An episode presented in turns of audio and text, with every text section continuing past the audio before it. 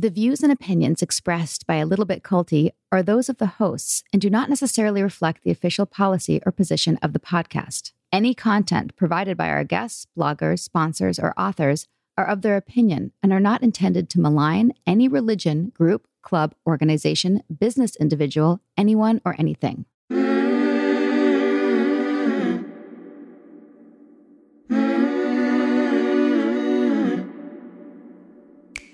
Hey, everybody. I'm Sarah Edmondson. And I'm Anthony Ames, a.k.a. Nippy. And we just want to welcome you to Season 3 of A Little Bit Culty. Once upon a time, we were in a cult called NXIVM. We didn't know it was a cult when we joined because, as a wise man once said, nobody joins a cult. They join a good thing. For a minute, it was a good thing. That's where we met, fell in love, got married, started a family. The stuff of storybooks. Even the part where we woke up, escaped, became whistleblowers, and helped bring it all down? You call that shit show a storybook? Seeing the mastermind of NXIVM get sentenced to 120 years in prison? That's a storybook ending, if you ask me.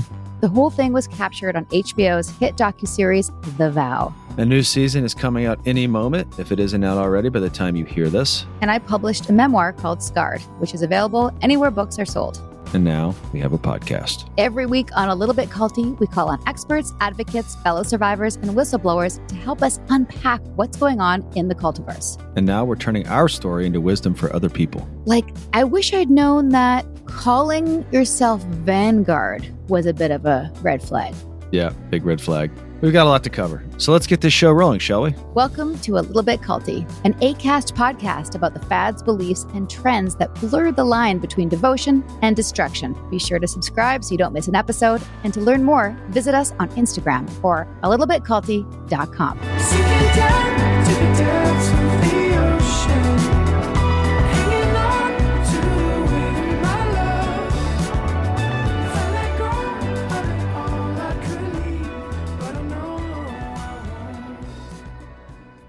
Welcome back, everybody. This is part 2 of 2 of the Bento Box set. The box. If you haven't listened to part 1 yet, I highly recommend that. It will make more sense. Let's get on with it.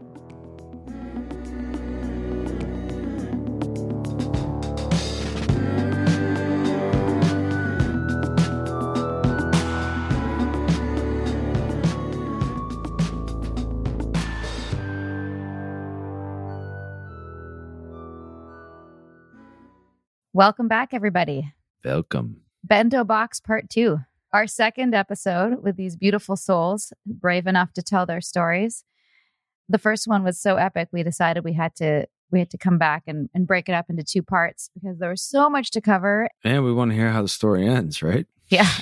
What we covered last time, everyone introduced themselves and we talked about how everybody got in to this group and started following this man and what the hooks were and what was good about your time there, because as we know, nobody joins a cult on purpose. You join a good thing. So what was the good stuff? We talked about that, and we talked about the red flags that you all saw along the way but couldn't reconcile, for the most part, I think, because you were in different ways already indoctrinated into the idea that you were there to grow, and growing was going to be hard, and you're going to be hitting up against your issues and your challenges, and you'd signed an NDA and you'd agreed that no pain, no gain, you got to get through it. And so in different ways, all of you feels like had moments where you're like, this is really awful, but that's what I need to go to the next level of my growth. And you trusted him. You trusted this person to take you on that path. And because of that goodness and your own hope, idealism in different ways, and your own wants and dreams and desires, that goodness always outweighed the this is not right feeling in your gut. Does that feel accurate, what I'm saying, for you guys? Yeah. Yeah, totally.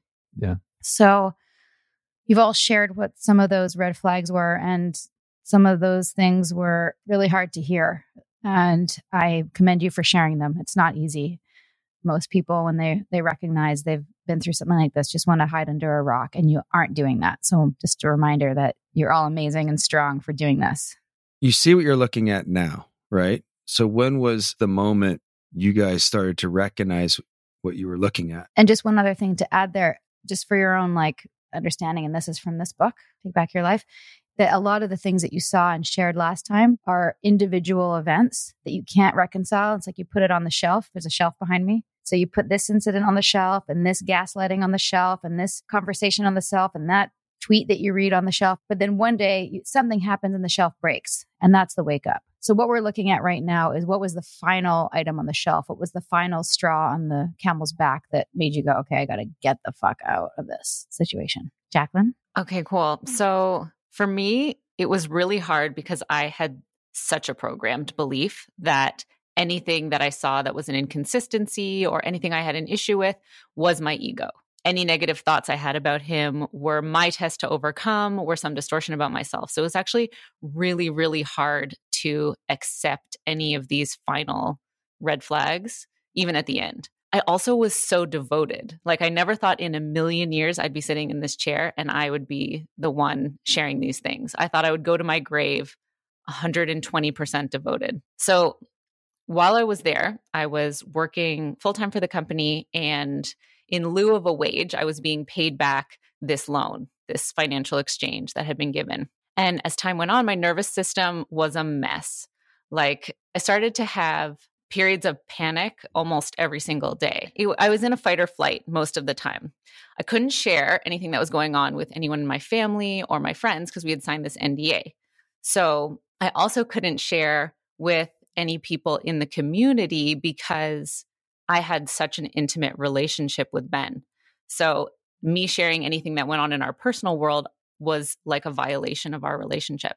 And so there had been this moment where I confided in one of my closest friends at the time, who I thought was one of my closest friends. And I told her about the money and some of the things that had gone on. And she didn't really have any solid advice for me. But what I didn't know at the time was that she started questioning him and also questioning me. Like, why are you still here if you're having all these issues? I don't know if I can trust him. And so she was going into this state of panic that none of us knew about. And so one of the days that I left to fly back to my kids, she confided in Ben, which I totally get that I had shared the secret. And so what happened was he called together the community to put me on trial. Like, is this girl a service to self entity? Is she a spy? Has she come in to like bring down our operation to save the world, essentially? So I was called out for it and put on trial. And I'm like shaking right now because like that was so scary for me, especially because I loved these people so much. And that was like the furthest thing from my intention. But my body was so confused because it was scared. It had to be expressed some way, essentially. They had this interrogation session where they like really needed to suss out whether I was a service to self entity. And I ended up having a call with this girl to sort of get on the same page and like apologize to her that I had caused her this pain and all this confusion. And what I didn't know at the time was that they had asked her to record the conversation to see if I was going to sneak in anything sneaky in there. And I didn't know. So at the end of our call, I was like, I'm so glad this is resolved. Do you mind if I share what we talked about with the group? And she was like, oh, I already recorded it. And I was like, what the fuck? That to me just felt like one of the most violating things for someone to do. So that was like, I think the beginning. I was so ashamed of myself that that wasn't enough to tip me over. Like I still thought I was in the wrong. And I was like, okay, that's just my karma for having shared the secret that I shouldn't have shared. You said service to self entity? Yeah. Can you explain what that is? In The Law of One, which is basically the book that everyone draws from in that community, there's service to others where it's what it says it is, you're in service to others. With service to self, you're like 95%+ service to yourself. So you're essentially an evil entity who wants to control others, who wants to stop love and growth and all of that sort of thing. So he's describing himself. Well, right. Exactly. So convenient to that it's just basically saying you're selfish. Right. If you're not doing what the leader wants. It's seen as such a dangerous thing. Like because they're doing all this light work, there's going to be a lot of service to self entities that want to bring that down because they're like, no. Yeah. So just to give you background, there's essentially Law of One is a channeled book from higher dimensional beings that is basically like their Bible. And there's two paths, service to others and service to self. And it's kind of the positive and negative polarity. And if you're a service to self entity, essentially your goal is to willingly enslave other people, but through their own free will. So if I'm a service to self entity, my goal is to make you want to willingly give over your power to me. And if your service to others, it's kind of like you're positive, radiant, and helping others, and there's no sense of hierarchy, etc. It's our equivalent to suppressives, like Scientology suppressives. We use that term a little bit. Yeah. And being prideful. Right. Like there's positive pride and negative pride. So similar process, different language. Yeah. But did anyone ever go like, how do we know that Bento Box isn't service to self entity? Well, Keilan actually has a funny story about that. Because you asked that question, or you were like, oh, you asked the question in general, like what would happen if a service to self entity wanted to get stuff done and it just hired a bunch of service to others people. So there was this moment when we were in Egypt, he was talking about service to others and service to self entities. And he's not only talking about the breakdown of humans, but these things live in the spirit realm. So like if you have a weakness and you want to manipulate people, essentially these service to self entities will work through you like you're possessed, which is what they try to convince you that you are when you're going against Bentinho or the group or anything. Mm. So he's kind of breaking down the dynamics of them. And I'm thinking like, how can we get them to work in harmony? Like, okay, we live in an infinite universe. Like there's good and bad, but how can they work in harmony? And I asked Bentinho, I said, so what if we took like a service to self entity and put them at the center of an organization that was actually trying to help the planet?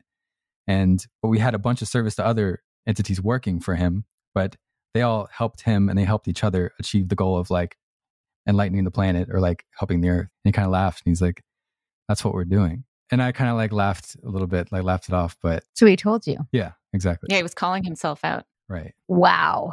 That's so wild. Mm. So he knew, he knows. I have a little message really quick that I found. He was saying that I had an entity tag. And so he's writing in this chat. And so he's like, Ari's like, okay, I got this. And then he's like, performance. When this happens, I can literally feel fire or streams of heat exiting my body at different places, like I'm fuming, and I'm overwhelmed almost with frustration type of energy, which is the excess heat translated into emotion. I've got it under control at the moment. It came on very suddenly. It seems that over the years, as I've gotten more keen to catch these attacks strategies sooner, they have to heat it up in a short open window and go ham.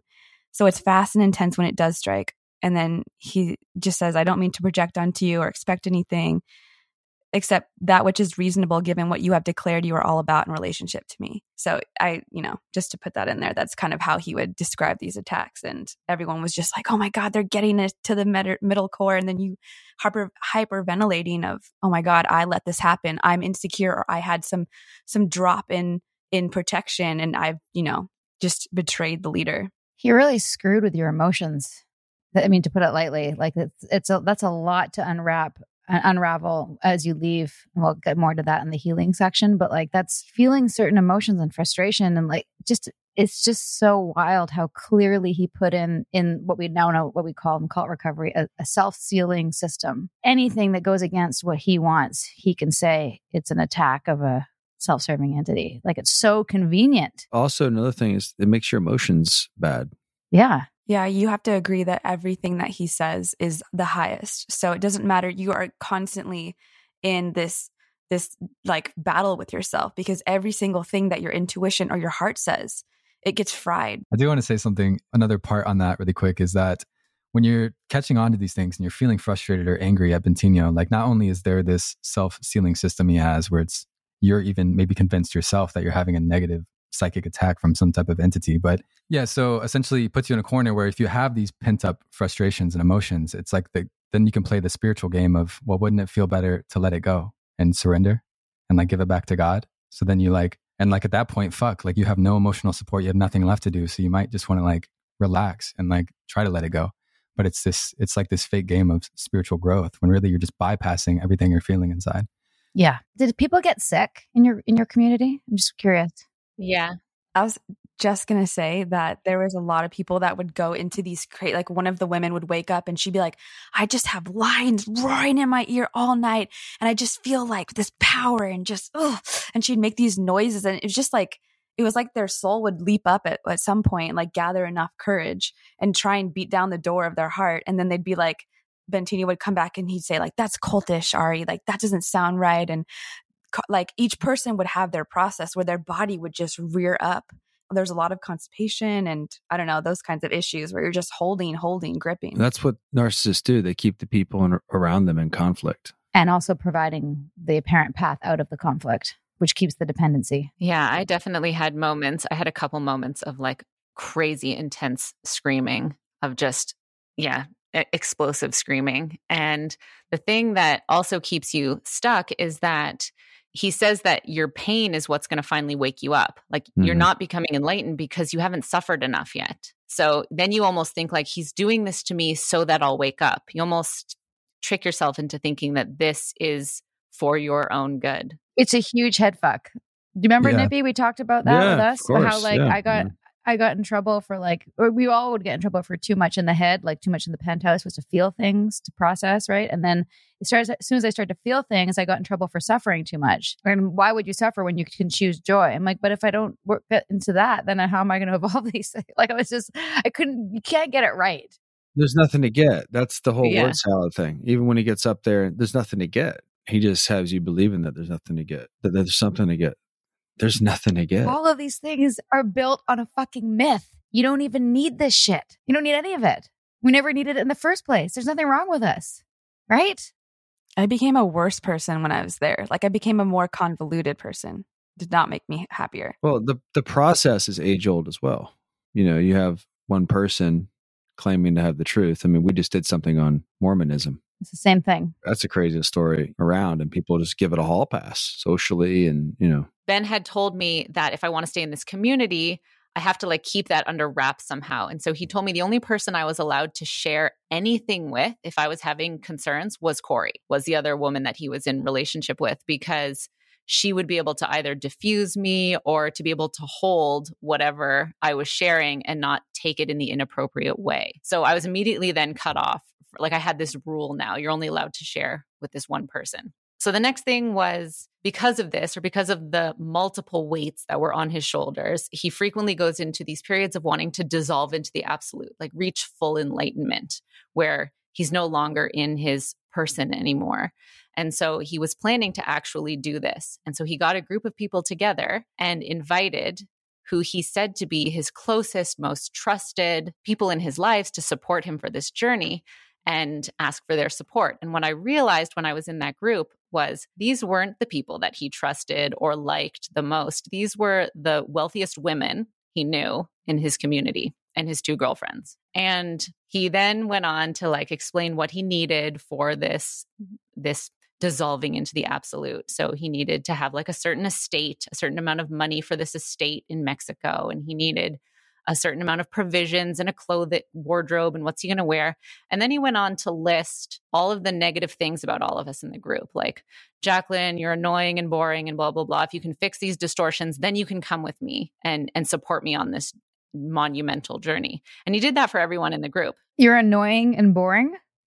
Oh yeah, that I'm annoying and boring. I'm annoying for his nervous system because I don't own my power. That was the big thing with him. I was never owning my power, and I was never owning my desires. So that was hard on him. And I don't even know what he wanted my desires to be at that point, because eventually I go on to tell him what my desire is, and it's a bad thing, obviously. I just want to punch him so many times. I've wanted to punch him, but I just want to let you know that in particular chaps my ass that he called you those things, because you're so not any of those things. Thank you. It must have been very confusing to hear that. It wasn't confusing at the time because you're so used to it. And he does it to everyone in the group, and you're all kind of trauma bonded together. Like you've all been so ashamed. You've all been so shamed in the group publicly that like, you're kind of like, yes, like this is our high altitude training. So he's saying all these shitty things about everyone in the group. And what I realized is that he said the least shitty thing to the person that he thought he could get the most money out of. This is my reading of it. So he's like, that person, there was still like a lot of positive things he had to say about that person. And she ended up funding most of that trip, essentially. He did not dissolve into the absolute on that trip, just so everyone knows. He's still here. He didn't. What does that mean? He didn't. He goes beyond creation, Sarah. It didn't take him. It wouldn't take him. He tried. It said no. This is sort of the last part of my story. This was actually the last night that I was ever in contact with this group. And it was the night before I was about to go back to my home to be with my kids. And what Ben does is every now and then he dangles the fish in front of you, and he'll say something like, you know, you're so wonderful. Maybe you are the one and we'll be on an island together growing old. And so this night before I left, I had apparently done all these things right, and he wanted to spend the night together. What an honor. But he always stays up really late and my flight was quite early. And so we ended up watching a movie until like 4 a.m. and I fell asleep. And so I said I was going up to my room and I sent him a text and said, okay, if you still want to spend the night together, let me know. And he was like, your energy was disgusting and you fell asleep and you were just so low vibe and you're not owning your energy. And at that point, I was just so tired. I was like, okay, cool, get it. So the next morning he came to say goodbye to me. He was no longer driving me to the airport anymore now. Someone else was going to drive me to the airport. And we were saying goodbye. And he kept saying, like, you're not owning your desires. Like, it's just so damp. You're not owning what you want. What do you want? What do you want? And I was crying and I was like, I don't know what I want. And I felt scared. Honestly, my whole body just felt terrified. And finally I was like, I want to go home. Like, I want to be with my kids. I want to be home. And he's like, why do you want to be at home? And I was like, because it's safe. And I miss my family. And he was like shaming me, basically shaming me for running away, essentially. And he got up and left and basically said, enjoy your life. And when I landed in Toronto, he had left a message in the monastery group chat, which I was still a part of, where he explained that while he was saying goodbye to me, a negative entity through my own distortion had come through me and attacked his heart, and that it was trying to kill him, essentially. I still don't take that as a red flag at the time. I'm still like, oh my God, I've hurt someone. I'm responsible for me, and my weaknesses are responsible for hurting someone that I care about. And there was just so much shame coming at me. And he's like, I never want to see you again unless you change. And he gave me all of these conditions. He's like, if you want to stay part of this community and see me again, this has to shift now. Wow. And he's like, and you have to start by admitting every single thing you've ever lied about, every person that you've had a negative thought about in the community. You have to lay it all out on the table. And so in my honest attempt to be as transparent as possible, I literally listed to the group, sometimes I roll my eyes when this person talks. I like when this person likes me. I don't like when people know this about me. It was like such, when I think about it now, honest human things. And a therapist that I later went to was like, those are your inner dialogues. Nobody needs to hear those thoughts but you. But what he said afterwards was, beautiful, thanks for sharing. But oh my God, humans are disgusting. The fact that you have these petty little thoughts going on in your head, this makes me want to dissolve into the absolute even more. So at this point, my nervous system was completely wrecked. Like, I was at the point where I was like, if I don't get this, I'm going to die. Like, there was those were my two options. I'm either going to get it or I'm going to die because I'm in such emotional pain. And I realized I was like unable to even give love to my kids because I felt so awful in who I was and I felt so ashamed of who I was. And I remember like having these moments of rebellion where I'd reach out to my two closest friends there and be like, what the fuck? This isn't loving. This isn't love. Look at who I am right now. This is not productive. It's not loving. It's not getting me anywhere. The two responses I got were, you're having an STS attack. Sounds like you've got an entity in your ear. And the other one was, this is your sneaky, slimy little ego trying to avoid enlightenment. This resistance you're feeling, you're so smart, Jacqueline. You're smarter than all of us. That's why you've created this as your reflection to prevent your ego from dying, essentially. Wow. And so they had given me this book, the Michael Langford book about like eternal bliss, the direct means to eternal bliss. And in that book, it talks about that, how when you're going for enlightenment, your ego is going to pull every trick in the book to avoid its death. So it will want to blame everyone else. It will want to take away like all the blame and put it onto anything but yourself. And so I was basically just like continuously gaslighting myself in this thing. And eventually what happened was I was in such discomfort. I had a pop-out experience where I don't know if it was an enlightenment experience or just a dissociation. Another therapist, that same therapist, went on to tell me like, people have enlightenment experiences in concentration camps. Like, this is not something he gave you. This was, you were in a lot of trauma. And this was the result of that. And so that lasted for 3 days. But what was interesting was that I was in such a state of peace and bliss. But my thoughts were like, everything you need is right here. Your kids, your family, like you never need to see this person again. Like that's what it was telling me.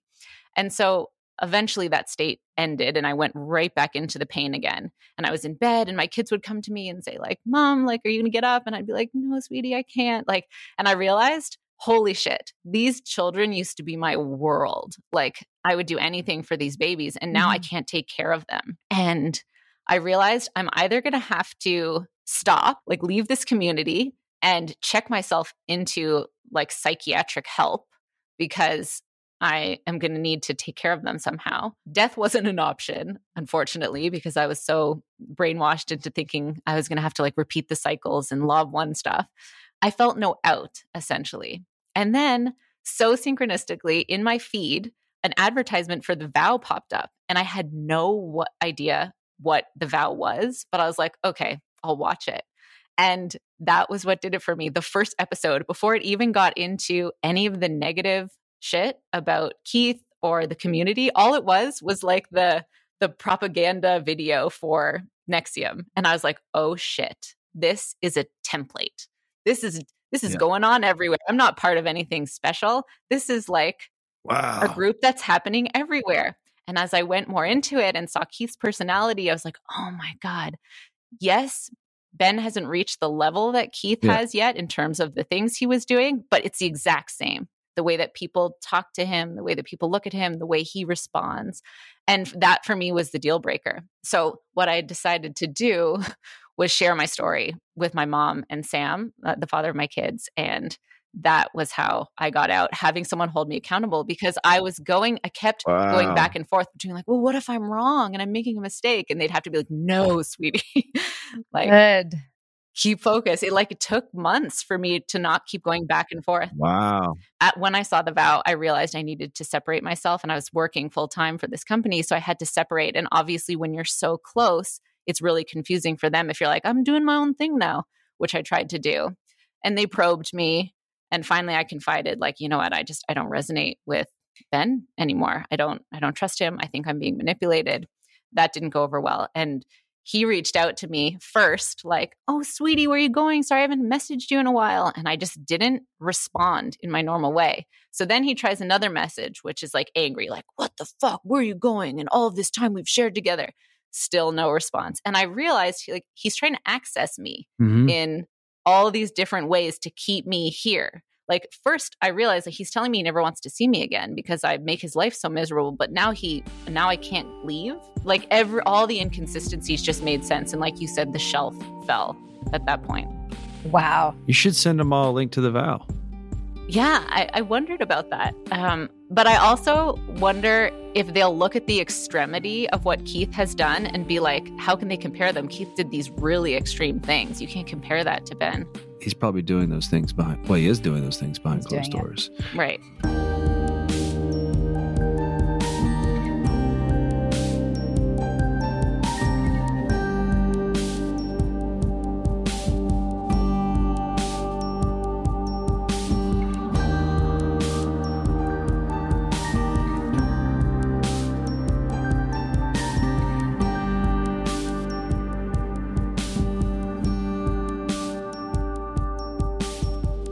We tell our stories. We change the world. A Little Bit Culty is proud to support the #IGotOut project, which empowers survivors of cultic abuse to share their stories online as a catalyst for education, prevention, and healing. Learn more about the #IGotOut movement and find resources at igotout.org.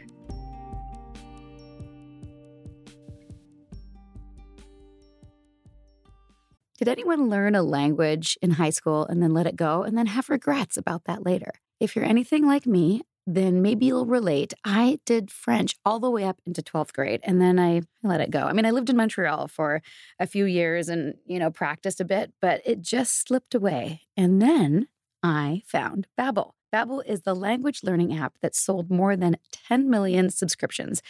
And thanks to Babbel's addictively fun and easy little bite-sized language lessons, I've been able to get back my French. I've actually found learning French to be fun again. And c'est vrai, je parle français. With Babbel, you only need 10 minutes to complete a lesson, so you can start having real-life conversations in a new language in as little as 3 weeks. Other language learning apps use AI for their lesson plans, but Babbel lessons were created by over 150 language experts and voiced by real native speakers, not computers. Their teaching method has been scientifically proven to be effective, and with Babbel, you can choose from 14 different languages, including Spanish, French, Italian, and German. Formidable. That means wonderful in French. Plus, Babbel's speech recognition technology helps you to improve your pronunciation and accent. Clearly still working on that. There are so many ways to learn with Babbel. In addition to lessons, you can access podcasts, games, videos, stories, and even live classes. Plus, it comes with a 20-day money-back guarantee. Start your new language learning journey today with Babbel. Right now, when you purchase a 3-month Babbel subscription, you'll get an additional 3 months for free. That's 6 months for the price of 3. Just go to Babbel.com and use promo code CULTY. That's Babbel.com, code CULTY. Our team at A Little Bit Culty Podcasts loves the Blood Ties podcast because it is gritty and current and fascinating. It's also a little bit culty. Blood Ties, the award-winning audio drama from Wondery, returns for its 3rd season, Strange Days, with another thrilling story about greed, power, and deception. 5 years have passed since Eleanor, played by Julian Jacobs of Community, took over as CEO of the infamous Richland family empire, alongside her half-brother, Santino, played by Christian Navarro of 13 Reasons Why. Together, they decide to invest the family fortune in a groundbreaking, controversial new drug. But as shocking revelations about the new treatment emerge, Eleanor and Santino go to every length to protect their control of the Richland family dynasty. As Eleanor's father always said, medicine is a bloody business. Listen to Blood Ties, Season 3, Strange Days, on Apple Podcasts, Amazon Music, Spotify, or you can binge the whole series now, early and ad-free, by joining Wondery Plus in the Wondery app. You know, one distinction I noticed between Keith and this guy, Bento got mean in front of people. Keith did the mean thing in a soft tone. And said, you might want to think about how your effects on blah, blah, blah, blah, blah. So like, it didn't have an abrasive kind of... It's still cut though. Vitriol to it. It did still cut, but it was easier for people, I think, to internalize us around him that he wasn't doing anything mean, because you could never call him mean. You can call Bento mean, it sounds like. Most people would nod. Mm-hmm. But he would say that's not him. That's just him reflecting what needs to be seen in the moment. He's resting in awareness. Love. He's resting in awareness. Yeah. Okay, so just very quickly about the money thing. So that was keeping me tied a little bit because I knew that I had so much money invested in there. And I also didn't want to rock the boat with that. And so I said, like, I trust that you'll pay me back, all of that stuff. And his response to me was that money was a gift. And it was a gift to our relationship. And granted, it didn't work out like we thought. This was the exchange for me having to deal with all of your emotions and your suppressions and your lies and your deviations. And I realized that like I was not talking to a rational person at that point. And so I was just like, okay. And he said, I will pay you back, but on my own timeline, and it will be your karma, is what he said. That paying me back will be my karma. And so they did start paying me back a very small amount of money a month, which would have taken, I think, 25 years to be paid back. So somewhat recently, I reached out and said, like, look, this is going to take forever. And they offered me a fifth of the money I had given in exchange for dropping the expectation that I would get that money back. And for me, the freedom of not being connected to that group anymore was worth that. Mm-hmm. So that to me was incredibly healing, that aspect of it. But that didn't come first. That only came recently. The biggest things were first reaching out to Sarah, and Sarah was so generous with her time and gave me an incredible amount of resources. And that was so helpful. I got to read Traumatic Narcissism by Dan Shaw and really understand the psychology behind everything. I was like, I could have a psychology degree now. That was really helpful. Reconnecting with my friends and my family and realizing how much I just love people, because when you're in the group, you become so judgmental and critical of everyone. You're looking for their distortion. You're looking for what's wrong with them. And so when you get out, you realize like we're all human. Oh my gosh, everyone's got gifts, everyone's got weaknesses. But just to like really appreciate people again, that was so healing. And then finally, like this group and laughter. Oh my God, comedy has been such a gift in our group and the memes we've created. And just like we've had so many moments of just hysterical laughter. Yes, that has been my healing. I'm so glad. It seems like you're doing wonderfully. Yes. Thank you. And I'm so glad that you reached out and watched The Vow. How serendipitous. And I do hope that people listen and this helps wake them up. And also, it might not. It might not until they have their own shelf breaking, which is what's so hard is that Bento has really created a system where people can't hear these things for truth because of the way he's indoctrinated people. So it might take some time. You have to remember that, and Dan Shaw taught me this, is that they really are still, that indoctrination is like a sickness. You know, they're sick until they wake up for themselves. And we can try. This is an attempt to try.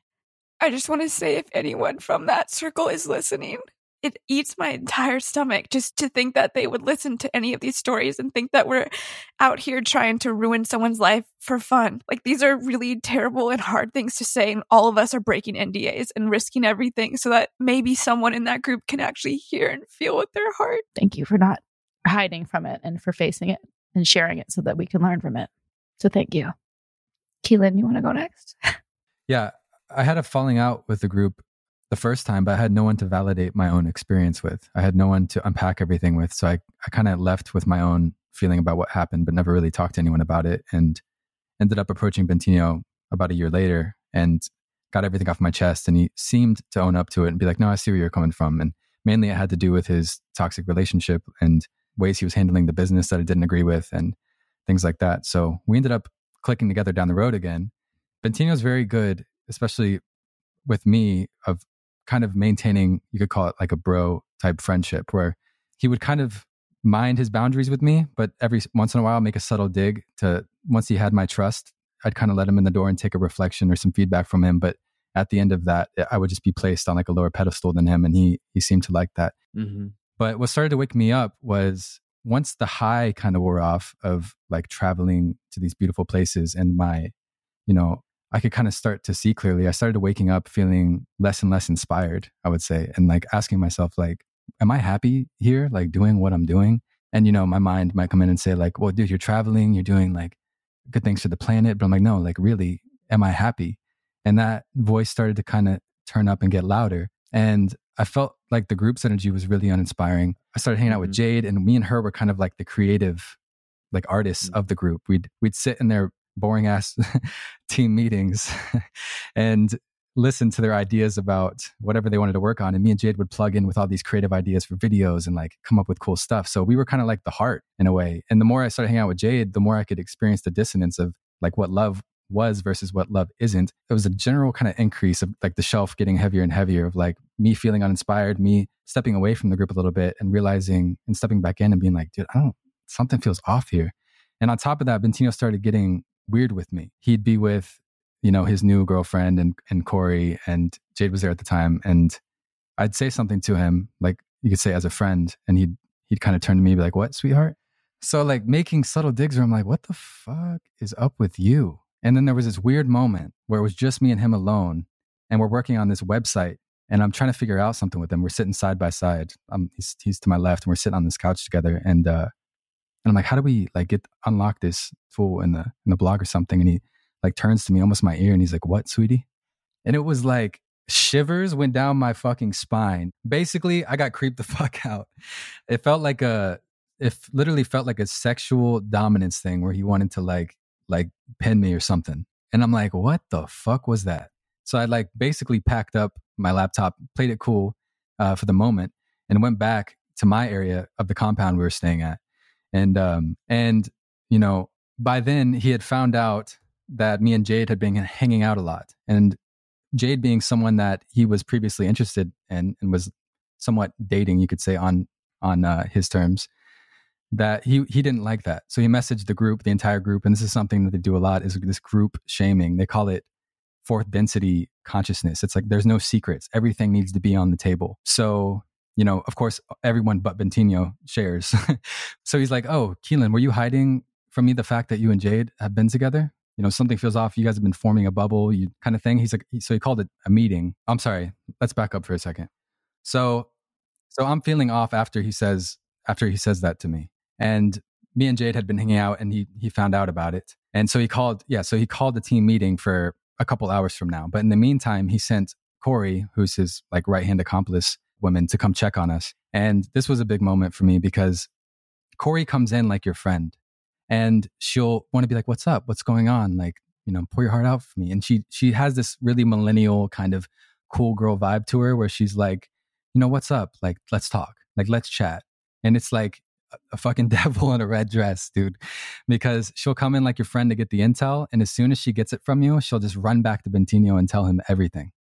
And in the name of doing what's right with integrity in her eyes. But anyways, I had this moment where I'm like, listen, Corey, like, this is off. Bentino's been saying this to me. This whole thing is starting to feel really off to me. And she goes, Keilan, but what if Bentinho is actually the next Jesus? And I experienced so much cognitive dissonance in that moment because I was like, it actually woke me up where I'm like, holy fuck, like, this is real to you guys. Like, you know, you guys actually think this. It's one thing to think, you know, for me, I was, my problem was I was playing it too cool. I was like, yeah, they think Bentinho's, you know, maybe onto something. But no, they like, it's like blood in their blood knowledge that they think this guy is actually more enlightened than Jesus Christ. And I'm like, so I was for 3 or 4 hours, I was like paralyzed. I couldn't even move. I was like, and my nervous system shut down because I was like, where am I? Like, I need to get out of here kind of thing. And Jade, thankfully, was a voice of reason at this time, because if I didn't have her to validate my experience with, like, I don't know what I would have done. And that's what's so crazy is how they isolate people within this community and iron out their distortions one by one. But they hate when people get together and start forming their own opinion about things. And they demonize that aspect of you. So then you end up being scared of other people that might start to be making sense. But thankfully, I had Jade to kind of run back these ideas with. And she's like, no, dude, they are crazy. Like, this whole Jesus thing is way off. And like, you're not tripping, basically. It seems like you saw a more extreme version of yourself, because when you're in an atmosphere like that, the extremities are where it's always weird. I know for me, to relate to what you're saying, I never really believed people thought Keith or whatever was on the pedestal that they have put him on. I thought there was a bit of a, okay, this is a good movement, but he's not the end all. Does that make sense? Yeah, totally. But I mean, I've always been kind of vocal with Bentinho in regards to certain things. And for me, it was never about him. I'm like, dude, let's do this company. Let's do this, you know, vision with all these cool projects and help the world. Like, you'll be an aspect of it. But so that was when it became very real for me. And I'm like, holy shit. And it was little things like I told the group that I was thinking about going home to stay with my family. And Bentinho messaged the group and he said, Keilan, you realize that's an escape, right? And I'm thinking, hold the fuck up. First of all, why do you have to use the word escape? And second of all, like, boy, I can't go see my family. We went to that meeting later that night and I told him like everything. I'm like, dude, you know, this is off. You called me sweetie, sweetheart. And something he started doing was like, what? I did that? Like, dude, bro. Like, so yeah, I started telling him like, this is felt off. Like, you're not, the way your company's structured, the way you've been talking to me recently. And he kind of played this card of, what, dude? Like, what? No, like, I don't remember that. Like, no, like, kind of like underplaying everything and still trying to be buddy with me. I'm like, look, dude, like, I don't feel like you want to be doing any of this. And I'm over here trying to create content for you and support your company. And you don't want it. You don't care. You literally don't care about it. And he's like, you're right. Like, nothing is real to me. You know, I see through all of this as an illusion. And he kept pointing out to me, like, while we're talking, he's like, by the way, I can see you have a bubble around your head as we're talking and you think you're a person and it feels like you want to be held by your mommy and like all these like sick fucking like things while you're trying to like burst through and form your opinion of the situation. He's like berating you and kind of like digging at you. So you like have to fight through to find your fucking truth. It's insane. But I told him, and I'm like, look, you say to follow people that you want to be like, and I don't want to be anything like you. You know, there might be certain aspects of your character I might like, but I don't want to be like you. And he kind of like pretended to take it to heart and was like, okay, like, yeah, like, thanks. And I'm like, and I was like, and by the way, there's this underlying pessimistic undertone under everything you're saying. Like, it's like, you don't believe in humanity. You within your teachings, telling people about how they can get to the absolute, you're insisting that they'll never get there because they never are capable. You don't like what you're doing. And at the end of the conversation, he kind of pointed it out. I was like, thanks for letting me in on that. I see where you're coming from. I'd have these moments where I'd kind of blow up on him, and because I'd come, I'd come to some distortions about things, aka the truth. And he'd realize I might be too much to handle. So let me stroke Keilan down and like pat him on the head a little bit. But anyways, I booked a flight out of there for the next day. And in front of the group, he's like, by the way, Keilan, you backing out is going to cost us 10 to 30 grand. You promised to do these video projects for us, blah, blah, blah. And I'm like, dude, honestly, the way your company is set up is ridiculous. You're not paying anybody. So I can leave here not feeling bad about the fact that you're going to be losing that money to begin with. And the way you're talking to your employees is ridiculous. And of course, the entire group hit me back saying that I was demonically possessed, that I had a service of self entity that was attacking my thoughts, that I was projecting onto Bentinho, and that I should calm down. And Bentinho's sending me gifs of like the exorcism, like the exorcist, and like all these fucked up things. Like, while literally the entire group is telling me I'm a demonic entity that's projecting my own shit onto him. So I left. Yeah, I was on the plane and I told Jade, I'm like, yo, that was really messed up. And that was the beginning of my healing process, was finding others that had been through something similar and in the exact same situation actually as I had been through. Talking to them about everything was just like so fucking nurturing, because you're like, dude, you've fought my battle. You wear my scars, and you can kind of start to unpack everything. So that has been extremely healing. Learning about like narcissists and sociopaths and psychopaths and their psychology has helped me. And also like at the same time, just trying to live life simply, like in such a high intensity environment where you're claiming your mission is to enlighten the world. Like you forget how to spend time with your family and like actually enjoy yourself without being so tense. There's an art to living simply that is actually extremely underappreciated. Maybe perhaps the key to everything is just like, it's just a slow process. It's learning how to just be okay. I'm still healing. It's like a tower collapses and you're kind of searched, like rummaging through the rubble and the wreckage of it and looking around and like trying to find yourself. Mm-hmm. And I feel like I've just rebuilt the frame to like my car, so to speak, that was completely totaled. So, working on the engines next, but yeah, it's a process. That's awesome, Keilan.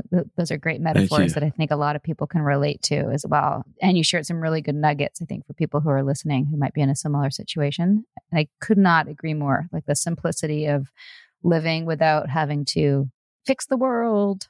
That's a really big shift. And then once you got that frame, and this is for all of you, I think, and Nippy and I are still in this process, is like, then you can maybe look at, okay, what was good and where did it come from originally? If you want to, like those truths from the universe, that's a lot of these things are just appropriated from Buddhism or just fortune cookies. Fortunes, yeah, it's true. Yeah, damn fortune cookies. Wherever you find it, and then you don't have to like be in a cult to use the tool or feel like it's connected to Bento Box in any way, shape, or form. But, down the road, one thing at a time. Yes. I feel like we're running like a group therapy session. Yeah. Thank you for sharing. I see you. And Jade. Well, you know what? I just did a little sidebar. Like I feel a tremendous amount of responsibility with, holding this space for you all, like Nippy and I do. And I recognize this is like, this is traumatic things that you're sharing. And I really want to be clear that like, A, it takes courage, like I said, but B, we're not therapists. We're not trained professionals. And, while we've learned a lot and we've spoken to a lot of professionals, the therapist will take you on the next journey, next part of the journey. And sidebar that we are working to figure out a foundation. Right now we have support and funds for people who are in NXIVM, but I'd like to expand that to other groups, because I think that is a main problem when people get out and they don't have access to funds. So that's part of what I'm fired up about, how we move forward here as a group. Also, they're in no position to hold anyone accountable. The similarities between what you guys are doing and what Mark, Bonnie, and I did, you got together and you have each other, you establish the pattern of abuse. Once you shine that light, hopefully on people that are still in, they'll see it and it'll be undeniable to them. Until then, I think what we can also do is I've looked at a bunch of my friends online, follow him. I don't think they go to his groups or anything, but they probably just like say, oh, cool, that's a nice picture of a sunset and a man meditating, and they follow him. So I'm going to be like, eh. And a Rumi quote. A Rumi quote. Like, alert, unfollow. Hey there. Hope you're enjoying the episode. Quick reminder to follow us on Instagram. You can also share your favorite episodes with friends who may or may not be in a cult, and also reach out to us to let us know who you would love to hear as a guest. And now, a word from our sponsors. Our team at A Little Bit Culty Podcasts loves the Blood Ties podcast because it is gritty and current and fascinating. It's also a little bit culty.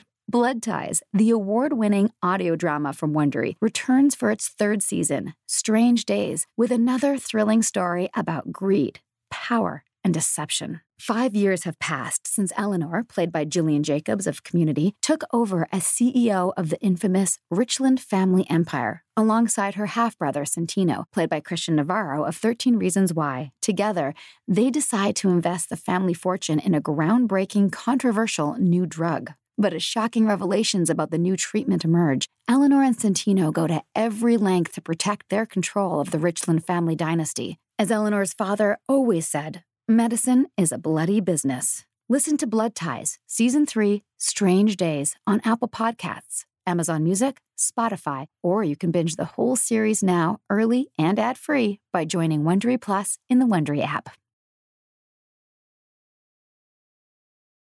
Jade, you are up.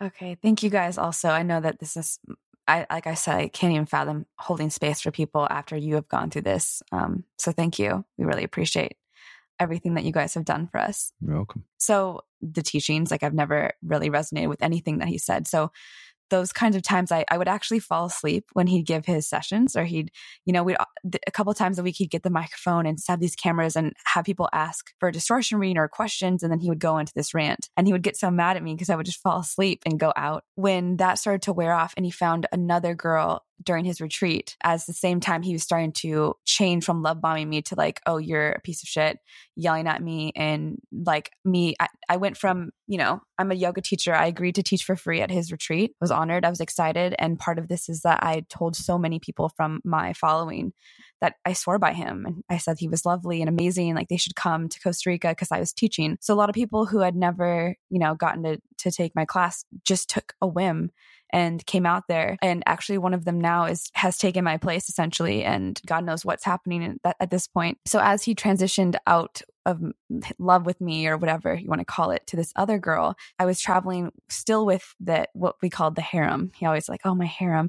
So it was just me, Corey, and Paola, and him in Costa Rica. And I'm so isolated because Corey and Paola really got along. And I was more of a hard type, hey, I just wanted to love everyone. And every time I did that, it would just be a distortion, or you're trying to manipulate. So I started being more and more isolated. We had this beautiful house that we rented, just the four of us. There was this one morning where, I don't know, Corey would just wake up one time and look at me like I was a piece of shit on her shoe, and have this really hard issue with me. And I would just stay out of her hair. At that point, I would just go outside or stay in my room and be quiet. So we had to go get this car in town, and you got in trouble. I can't even explain to you what it felt like. But if you didn't follow him around, if you didn't go with him to all his appointments, or you skipped out on lunch or whatever he wanted to do, you were going to pay for that later. But there was one morning when I just felt so isolated. I was so depressed. I was gone. I felt like I had lost my friends at home. I had no connection to anyone. And again, it was just the couple of us. And I said, I'm actually going to stay back. And he kind of gave me a look. And I was like, no, I'm sure I'm going to stay here. So I actually just put on a bra and underwear, and by myself turned on the song and cranked it in the house, and was just flowing back how I used to be. I hadn't done yoga in so long at that point. And I think that was enough to wedge a little bit of a piece of wood in the doorway. So I had found a light back to myself, just pieces at that point. Ben kept saying my energy is no longer good enough to be around him full time that. And I was getting threats to go, he was going to I was going to kick myself out, right? Because he never kicks anyone out. It's your fault if you leave. So I was going to push myself out of this cyclone that they all have in the community for the next round of his retreats. And it was up to me. So one night, again, he went into this whole thing of I have an STS, and I was bawling on this porch in Costa Rica. It was raining, and everyone's just looking at me, Corey and Paola and Ben, just telling me what's wrong with me. And I remember thinking because I flowed earlier that day and had this song and just had this little tiny remembrance, I remember thinking I finally have enough confidence to say that I know that what they're saying about me is not true. So I stood my ground for the first time, and Corey went down even harder. It was that same sentence of you don't even know the murky, disgusting water you're sitting in. And I was I promise you, I'm but I was shaking.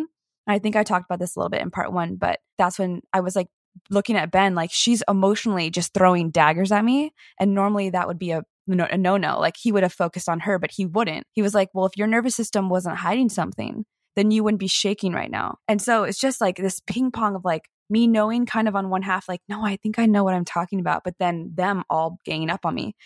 So anyhow, by that time, I just started to self-isolate. And when we moved to the next place, he decided that I was good enough to try and give me another chance. And I was no longer, though, good enough to stay with him in his house because my energy was too chaotic and all over the place. So I started to self-isolate for his benefit, and he was really grateful. Oh, that's so like generous of you to like take yourself away from me. So I was living closer to Keilan at that point in a different house across the property. That was when my body started throwing up and going crazy. And the next day I was like, look, I need to go home. Like my body is not okay here. Like something is occurring. And I think I referenced this too. Him and Paola had black tar in their phlegm. Like everyone was getting sick and feeling weird at that property. And it was like 117 or something every day. There was not really any rooms with air conditioning. We were having this retreat for like 12 hours a day, sitting there listening to him talk. And I was starting to feel sick. Like the air was leaving my lungs or like the room. So I would sit in what we called the pit room where there was air conditioning. Me and Keilan would work on editing videos of Ben or just like creating things. But what happened was my heart started to feel something like soft again. It was like you lived in a cement walls and all of a sudden you saw a butterfly. And so that connection between us was so sweet. But then I was so afraid of Ben finding out that my heart even like looked in a different direction, even though he was already like, this is the love of my life. This new girl is everything I've ever wanted. So I remember one time I was laying in Keilan's bed. We were just like laying down before dinner, and Ben kind of like knocked and then burst in, and my body just shook and like was so afraid. And he's like, what are you guys doing here? It was like the first time he ever caught us doing something, which we were just talking. But then I jumped up and I went and like cleaned the kitchen, and Keilan's like, are you okay? And I realized like how afraid I was of Ben finding out that Keilan and I had sat together in a room, but I at the same time was having such terrible night terrors every night that I was begging Keilan, like, can I just lay in your bed? Like, can I just sleep with you? I just need someone to be here with me, because I would just wake up like choking, and it was so bad. But at that point, I started to see some different holes in. And the biggest thing I think before that was Ben sent a text one night. He was up all night in the middle of the night. And I was starting to like not go to the parties as much. And that was like really frowned upon. I didn't stay up as late. Ben sent a whole text to the group saying like, none of you guys are deserving of my words. Some of you have been here 10 years, 5 years, and you haven't changed a single fucking thing. Like, why am I wasting my breath on you peons? I actually just might as well just leave. Like, why do I even bother with you? If I can't get through to you, you think I'm going to get through to humanity? So he shit on everyone equally. And he's like, I'm not going to speak until you guys come to me with something impressive. And if you don't, maybe you'll never hear my voice again. So oddly, it felt so dead there, like Keilan was saying, that I was like excited by this. I was like, oh my God, yes. Like, we just need a common goal. We need something that's like inspiring. I'm going to be this person that's going to bring this thing. So I went to Keilan and I was like, what about if we revamped all of his videos? And Sahad Guru had this, I don't know much about him, but I saw his social media marketing, and he went on and he went to all these people's houses. So say, Sarah, he'd contact you and be like, hey, get 50 of your closest friends together. I'm going to come in your backyard and give a sermon. You can ask me whatever questions you want. You have an hour of my time. And they filmed it.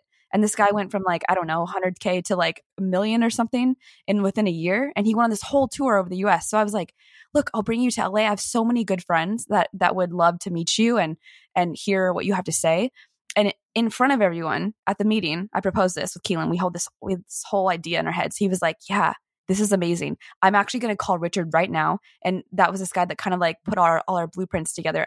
And so he started making these moves, and my heart was like, holy shit. But I told myself, and I told Keilan before, look, if he doesn't go for this, I'm leaving. Because I need something here. Like, my purpose, my life, my like everything is dwindling. I can feel myself turning gray and getting sicker and sicker. My stomach started hurting. So he was like all on board. So we had a 5-minute break, and he was like, why don't you guys go get this whiteboard from across the lawn, and we'll come back and we'll like make a whole plan. And so I remember walking with Keilan, and I were just kind of walking in silence, and we looked at each other, and I was like, I guess we're going to be here for another year. And he was like, yeah, I guess so. Because we were going to do all the videos and everything. And so we walked back with the board, and I kind of felt like a sinking sensation of like, wow, I really thought maybe I would get out. Like, I thought I was kind of ready to just leave. And when I came back and we finished the meeting, it was just me, Corey, him, and Keilan. And that's when he said that, like, are you so convinced of your incapabilities that you won't commit to something? And I was like, what, the jobs that you're asking me to take on are like property manager. I don't do that. I'm a yoga teacher. I'm an artist. I want to do those kinds of things. He's like, you're non-committal. You're not all in. You say all this, you talk all this big thing, and it's not. And then after that, he looked at me and he's like, did you actually think that your friends deserve my teachings? Like, did you actually think someone that's not devoted, that has never even heard or tasted or even like struggled or been to India, that they deserve me to travel to them? And what I realize now is it's a fear of actually having to show up and be what he claims he is. And my friends would sit in front of him and be like, what is he talking about? Like my friend Dakota, we always laugh. Like if he was in a room with him, we always called Dakota like a wet cat. Like they would just like go at each other because Dakota would be like, what the fuck are you even saying? Like time is nothing, but nothing is time. Like it just goes in this word salad bullshit. So that was the moment where I realized, wow, I'm suddenly in a pit of snakes with like nails coming out of the side and I need to get out, but I need to get out with as little waves as possible. I didn't even want Keilan, because I didn't fully trust him. I didn't want Keilan to know how bad some part of me knew this was. So I just kind of kept being like, from that point on though, I had a strategy. And when Corey came in my room to talk to me and Keilan and became our best friend, it was really sneaky because she was so... I was very careful because I knew not to say too much. And Keilan didn't understand that. He was like, no, like, don't you see? He was trying to prove all these things about Ben. And I was like, you can't trust her. So I did it slowly. And she made me, it was like she was making me pull the covers up. When she left, she was like, I see what you're saying, Jade. Like, we need to fix some things in this. Wow. And as soon as she left, she had already typed out a whole thing to Ben and to us. It was like, you guys are just disgusting. You're so convincing that when I step in your bubble, you almost pulled me down with you. And so, but that time when the last thing would be, I went to Ben's house. He called the meeting, and he was so nice to Keilan. He was so loving and so kind, and like, oh, I see what you're saying. And I'm like saying, like, he's lying. I could feel it now, because then it got to me, and he was like, I don't even want you to open your mouth because you've got nothing good to say. You've already decided who we are. You've already made up your mind. Your distortions are too thick. It's not even worth my time. You can just leave. Like, there's nothing to say. And it like half broke my heart, but I was just like grateful that I could maybe get out with less. Like trauma, less like noise. How much time went by that you were trying to extract yourself? There was like 1 or 2 days. Oh, great. Oh, when he finally did that, yeah, like about 2 or 3, I'd say. When that after I got out of there, I was like, Keilan, we need to book our flights. Like we need to get out of here. So when he said that, he was just silent at that point. Like he would just go to dinners and not speak, and it was really uncomfortable. And then when Keilan and I were leaving, the last night we were there, he spent the whole night with me on the couch, and he was just like, oh my God, your hands are so healing. Now he turned on like, I love you again. Like you're amazing. You're so special. You really do have an angel soul. I started to feel bad for him. And I started to feel like, oh my God, what if I'm wrong? Like I always want to honor both sides. It was so convincing that I went back to Keilan's room that night and I was like, hey, I think I might need to stay. And Keilan was like, oh my God. I literally prayed. I said a fucking prayer to God because she was about to like ask these angel cards what she should do. So what's cool about these cards is that Dakota bought them for my birthday. And it was the one thing from home that I brought, and they were like a pound. These things were so heavy. So everywhere I went, something told me to keep them with me. And I put the cards out, and there's probably only one card in that deck that would tell me to get out of there. And I pulled the one that was called the box. And like, I literally read it and was shaking. I was like, word for word. It was like, you're in a cage, you're locked up, like you're held back. You need to get free at all costs. And so Keilan was like, I was like, see, we got to get out of here, man. I got to go. But Corey actually looked at me and she was like, you'll be back. Like, I know you're not done. She's like, I've left so many times. And what I've found is nothing compared to what's here. Like, you'll go back to your friends and you'll see that this is the highest form of anything. And then Ben told me, if you come back, you get one, like you don't get to leave. If you come back, you're all in. And actually, because you and Keilan have fucked this up so bad, I'm not going to take any more people in. I've now proved that I can't be safe to add. And I took such a big risk on you with your following and everything. So I was so afraid when we were at the airport, just to be quick about it. Keilan and I had to leave. So I was going like international and he was going domestic. So we were at opposite ends of we said bye. And then Keilan goes on our group chat and he starts, hey, Ben, I just want to say maybe like, it was so respectful. Like maybe you should pay your employees. I feel like this would solve a lot of your things. And Ben was like, went off. And I'm sitting there just shaking in this little terminal, like, please let me leave. And then we boarded the plane, and the plane had some engine trouble. And I was on that freaking plane on the tarmac for 8 hours in Merida, like shaking and praying, like, please just I thought he was going to come get me.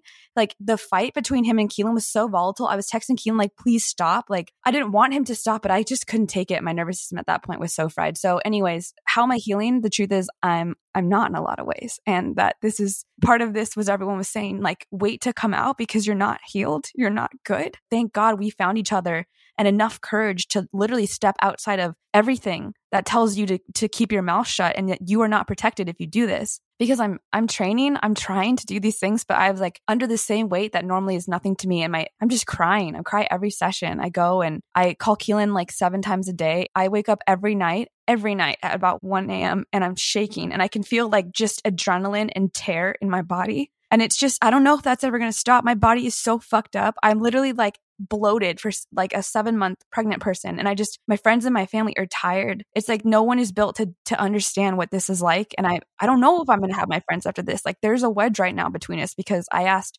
for more support, but everyone's going through their own thing. And this is such a heavy, weird, niche thing that I could lose my best friends in the whole world. Jade, someone told Nippy and I about like a few months out when we were in where exactly where you are. The night terrors, this like you can ask Nippy, he couldn't sleep in the same bed because that every movement would like I thought we were like under attack. Remember Nippy? Yes, I do remember. And a friend of ours said, I know it's awful right now, but in 6 months from now, a year from now, every now and then you'll look back and go, oh fuck, I'm in such a better place now. I hope so. Well, you already are. And because of how prevalent this stuff is and how there's awareness going on right now, you have people who are ahead of you in the process, who have been where you are, who understand what it is that happened, know the requisite empathy and questions to ask you and where you are and take you on the journey because we've seen it, we've gone through it, and we know exactly the mechanisms of it. So a lot of it in reconciling your delusion is you're going to have these moments of it's case by case, you know, of what it is, but right. You lean on your resources and lean on the people that understand, you know, what you've been through and what you're looking at. Thank you. That's my advice. I rarely give advice because I just don't feel comfortable giving advice, but I also feel like this is a lane that both Sarah and I have been through. It's normal to be where you are. It is. You know, waking up that's the hardest one is waking up, the sleep thing I found. Just some like tangible physical things you can do. And we've shared some of this in other episodes, but I'll just say it here again. Like hot baths with Epsom salts, like every night before you go to bed. And you want to sit in that for like 30 minutes. CBD oil. I'm not like a licensed practitioner, but this is what's helped me. And grounding foods like hot squash and sweet potatoes and like hot nourishing fatty coconut oil, avocado. I know that sounds really crazy, but Bonnie told me that she left before me and she was like, you need to eat foods that are going to get you grounded back to the earth. Thank you. I wish that I could give you like more support on a daily basis. Like after last week, I was like, oh my God, I can't let these guys go. And then I also have my kids and like dealing with my own shit and everything, but I want to be there for you. But there is a couple things. One is the hashtag I Got Out movement. Is people who've left all sorts of different cultic and abusive regimes. And it's through the hashtag I Got Out. It's uniting with that hashtag and telling stories. And there's like free writing workshops and lots of resources. So wow. Thank you. And we're trying to get the funds together to be able to provide therapy. But I really do think having the right therapist that you trust, that you can like share this stuff with, like, and trauma informed therapy. Cause this is like what you're talking about is like, I don't know if it's PTSD or complex PTSD. I'm not a psychologist, but it's one of those for sure. And that is something that can be treated. It's not something that you just have to go through, which I mean, there is some time that has to, it's just not like you can just take one class and it's gone, like time heals, but also there's ways to treat it. And also body work. Like if you can find someone that you trust to like massage and cranial sacral and get that the trauma out of your system that way. Yeah. You know, what's hard is when you get out of this thing, he's unplugged everything you believe heals you. Right. So I couldn't even, a green drink, water, prayer, yoga, all the things that normally were my outlet are gone. Like I couldn't even write anymore. I just felt like catatonic. You know, I can feel myself. I'm climbing the ladder, but it's really hard. And so I did go back to my therapist, but he wasn't trauma informed, and it was just very traumatic to recount. And he didn't really say anything. No, that's not a good therapist for you, right? I need to have someone like Dan or someone that does deal with this. So I think that's a good sign for people that are listening to this and are like having a bad experience with their therapist. Like keep searching. If once you find the funds, because that's part of it, right? Is like it's so hard for me to work right now. But when I do get that money, I am going to put that towards that. So thank you. Yeah, for sure. And also even a great therapist could even say something. Like I know one of our ex-members shared that she went to a therapist and who said something like, oh, tell me more about that. Like, but what do you mean? Da, da, da. And that was a phrase in NXIVM. What do you mean? What do you mean? What do you mean money? What do you mean love? What do you mean? What does that mean? Mean. And so like even just someone saying that was like trigger spiraled her back into, you know, PTSD. So you have to find someone. And there's lots of resources actually on Yanya's website. And she's lots of like very, very well-priced workshops that like even you guys could do one together. So you doesn't have to be like open to a bunch of other groups. You know what I mean? Amazing. Do we have to chap our ass or it's okay if we don't? Oh yeah. We didn't do a chap our ass. Thank you. Oh, God damn. Oh my God. Let's start chapping. Ass is chapped. Asses are a chapping. Let's do it. Some people just fast forward to the ass chapping part. Although one person wrote to me saying that it was inappropriate to have ass chapping in a group that was called a sex cult, but I told them that they should probably follow another podcast. Yeah. It totally is. Okay, go for it. Oh yeah. So no, what chaps my ass is just that they think Bentinho is more enlightened than Jesus, but he steals from and abuses women. That chaps my ass pretty hard. It's pretty basic. Jade? So what chaps my ass is that the biggest STS of all time is calling everyone else one. And he just runs around saying that you're the one that's like the devil. And there's this song by Billie Eilish that I found recently. I think it's called Your Power. And I sent it to our group because it says like, I thought you were the devil because of me or something. It's just that whole idea that he just puts on you that you're this negative entity. And I've never met a bigger one in my life than him. That's a classic. And also, I think it's funny that STS sounds like STD. He is an STD on this planet, and we need to get rid of him. Yes, absolutely. Jacqueline. Okay. So what chaps my ass is basically everything, just basically the fact that everything applies to everyone, but nothing applies to him. So one of the funny ones is he would go online and a big thing he would say to people is how much he does not care about his appearance or what he looks like and how he only dresses this certain way to appeal to millennials so that they will, you know, learn these enlightenment teachings and we can help the planet. But what they don't see behind the scenes is that he's just spent an hour getting ready because like one strand of hair isn't falling perfectly or his suit hasn't been ironed perfectly and he's yelling at everybody about his clothes not looking right. Those are just examples. I'm obviously paraphrasing the scenario. Or, you know, a girlfriend could have pimples or be a certain weight or their hair could be doing something that means something about them. But then he could get a cold sore, for example, and that means nothing about him. And then he needs everyone else in the community to also get it. That really chaps my ass. Yes. That's awesome. Thank you for your time. Thanks for your honesty and your bravery and your candidness and for trusting us with this very important story. It means a lot to us. Imagine yourself walking into a forest. You can see the path and the trees. High above you, the air is crisp. You are walking towards your happy place. Allegedly. Say it with me. Anything said here on this podcast about alleged cults, alleged MLM schemes, alleged douchebaggery, mindfuckery, criminality, spiritual fraud, or the like is offered purely as commentary because the views and opinions expressed on A Little Bit Culty do not necessarily reflect on official policy or position of the podcast.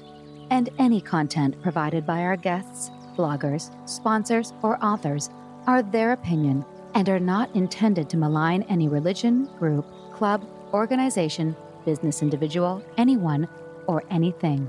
So just let these words drift into your mind without needing to focus on any of them. You are great. You are capable. You deserve to be happy. Nobody's mad at you, unless you're actually a narcissistic, culty criminal. If that's you, cut that shit out. Don't be a fuckwad. But if that's not you, again, you are great. You are capable. You deserve to be happy. A Little Bit Culty loves you. Wow, that was an epic journey, babe. What do you say to that? I mean, I hope that people who are following the box, that they hear this and that they take it seriously and that, you know, even if they've had a good experience. See what happens when you ask a question. Yeah, see what happens when you ask a question. And if you ask Bento, you know, what do you think about these people who've left, who are close to you and are now saying that they've been abused? If he says that these, you know, that the women are crazy or that they're women scorned or that you can't trust them or they've lost their mind or they're having a spiritual whatever and that there's an entity taking over their body, you know, that's a really big red flag. A really big red flag. The only response should be, wow, I'm so sorry about what I did and I need to fix it. And anything other than that, get the fuck out. That's what I have to say. And watch The Vow. Yeah. watch The Vow. Yeah. So thank you to Keilan. Yeah, and thank you for all of them. That was really Jacqueline brave. Originally was the first person who reached out. We connected right away over Instagram. We related very much to each other's stories. And then meeting Keilan and Jade because of Jacqueline has really put a fire under my butt to help survivors in these situations get their stories out in a way that's safe. And I also felt like there was a lot of responsibility that we had to create a safe space for them because it, in many ways it felt kind of like, you know, a casual therapy session. That's right. Really, really heavy stuff that we're covering. And thanks to you for making this happen, Sarah, I think. Oh, thanks, babe. A lot of that has to do with your empathy. No, I appreciate that. That means a lot. And in case anyone's concerned about how everyone's doing, I did connect them with Yanya Lalich, who did some group stuff with them. So they had some real therapy as well as our talks. So I want to make sure that everyone's okay and they're okay. And do we know where the box is? Box is allegedly hiding out in the Netherlands somewhere and is on the lam. Is that the right way of saying it? On the lam? No, on the run? Lam, yeah. Okay. On the lam. Because there's a warrant out for his arrest, I believe, in Sedona, correct? Yeah. And there's some articles that people can read about in our show notes to kind of get an update of that. Hopefully this frees people from his clutches. Yeah. Be free, Bento Box followers. Oh yeah, do you have a word salad for us? This guy's a maestro at word salad, and if you go to his Instagram, I think I've kind of met my match. You know, I thought I was good at this until the box just kind of put me to shame. I've been humbled by the box. I can't even make sense of this. It's so good. It's so bad. I don't know how you want to even say it. He has a little bit of an accent, which I'm not going to attempt because it's hard to place, but imagine a man with an accent and very calm voice. And then I watched some of his videos and he does like a whole thing with his finger where he's like, follow my finger. And like, it's pretty weird. Once you burn up your common, scattered, third density desires having to do with the personal objectives of ownership, security, happiness associated with the five senses, and avoiding discomfort for the self, etc. Having replaced them with the purified, one-pointed desire to serve all on behalf of the one creator, you have indeed liberated yourself from the necessity for casting further reincarnative experiences of the third density kind upon your soul. You may then still be far from flawless, and your journey into the creator shall continue. However, it won't be in the chemical 3D sense unless deliberately chosen as an act of service by means of walking amongst those who still need the lessons best learned in third density space-time. Excuse me while I go vibrate. I think your vibration is much higher now that you've dealt with those third density things. I'm a banjo right now. On that note. Oof, box. Piece of work. Thanks, babe. Yeah. Thanks, everyone, for listening. That's a marathon. It was. I hope that this helps you to avoid people like the Bento Box, and have a good day. Okay. I just feel it's a lot. There you go, Sarah. All right. We'll end it there. Bye. Sinking down to the depths of the ocean. I'm hanging on to the weight of my love. If I let go of it all, I could leave, but I know I won't. Let's keep the conversation going. We'll be back soon with more episodes of A Little Bit Culty with more experts and survivors. And sometimes experts who are survivors, as well as some familiar faces from The Vow from HBO.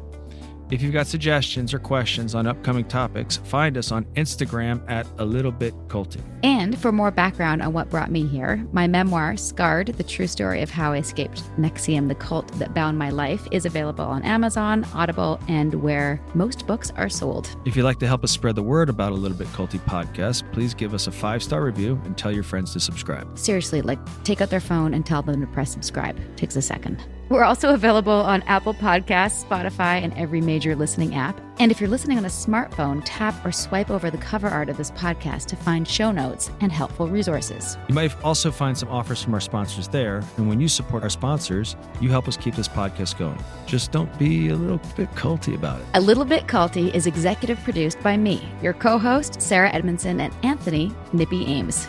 That's me. Associate producer is Jess Tardy. Produced, edited, mixed, and mastered by Citizens of Sound. Our amazing theme song, Cultivated, is by John Bryant and co-written by Nigel Asselin. I'm Sarah Edmondson, and thanks for listening to A Little Bit Culty.